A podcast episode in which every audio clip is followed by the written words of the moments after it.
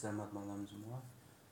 Hmm, jadi di sini gue bakalan sedikit cerita, sharing tentang KKN gue dulu di masa kuliah pada tahun 2019 di salah satu desa Ten bukan salah satu desa, salah satu kampung di desa Tenjo. Jadi KKN di kampus gue itu sedikit berbeda ya. Jadi hmm, kita tahu bahwa setiap universitas pasti menjunjung tinggi tridama universitas. Tridama yang ketiga itu udah jelas menyatakan pengabdian kepada masyarakat. Nah itu juga yang dilakukan oleh kampus gua. Cuman bedanya kampus gua KKN ini tuh bukan suatu pelajaran yang wajib dilakukan bagi mahasiswanya. Jadi ya mau ikut boleh enggak juga nggak apa-apa tapi memang kampus itu setiap tahunnya melaksanakan KKN tersebut. Singkat cerita KKN gue ini sedikit unik. Jadi KKN pada umumnya kan datang ke suatu desa. Entah kita nginep satu minggu dua minggu bahkan satu bulan untuk melaksanakan KKN di sana. Nah ini di kampus gue sedikit berbeda nih ya. Jadi di kampus gue itu diadakan lebih dari lima bulan dimulai pada akhir Agustus sekitar akhir Agustus di tahun 2019 jadi sistemnya itu kita nggak pure nginep langsung ke desa tapi kita diminta untuk datang berkala ke sana membangun desa tersebut sesuai dengan proyek yang kita ajukan. Hmm, di dalam spoon ini.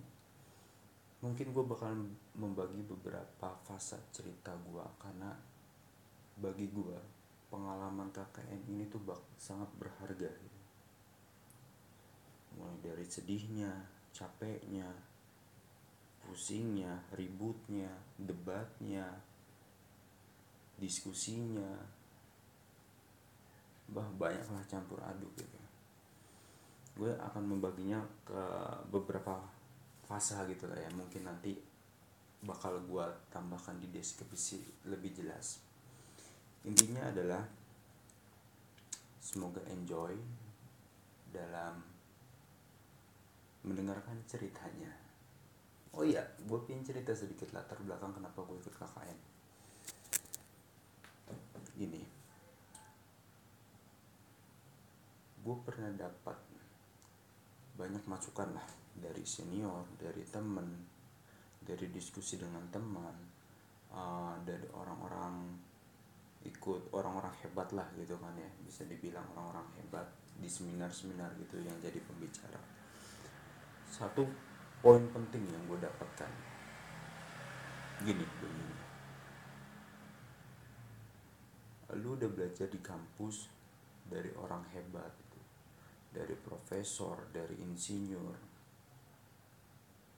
Lu udah banyak melakukan kegiatan himpunan, organisasi yang itu kan tujuannya untuk mengembangkan diri lu.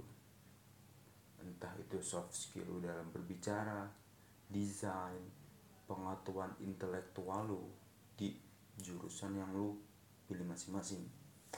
Tapi ada satu hal yang dilupakan semua itu tuh nggak berguna jika disimpan sendiri.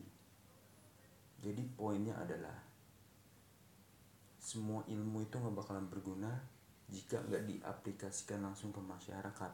Semua ilmu nggak bakal bermanfaat dalam diri lu jika lu nggak melaksanakannya langsung atau nggak mengaplikasikan langsung kepada masyarakat yang membutuhkan. Itu intinya. Jangan simpen pengetahuan lu ilmu lu itu buat diri lu sendiri. Cobalah untuk membantu sesama. Itu dia. Oke okay, thank you. Mungkin ini untuk fase awal. Semoga tertarik mendengarkan ke tahap-tahap ke fase-fase berikutnya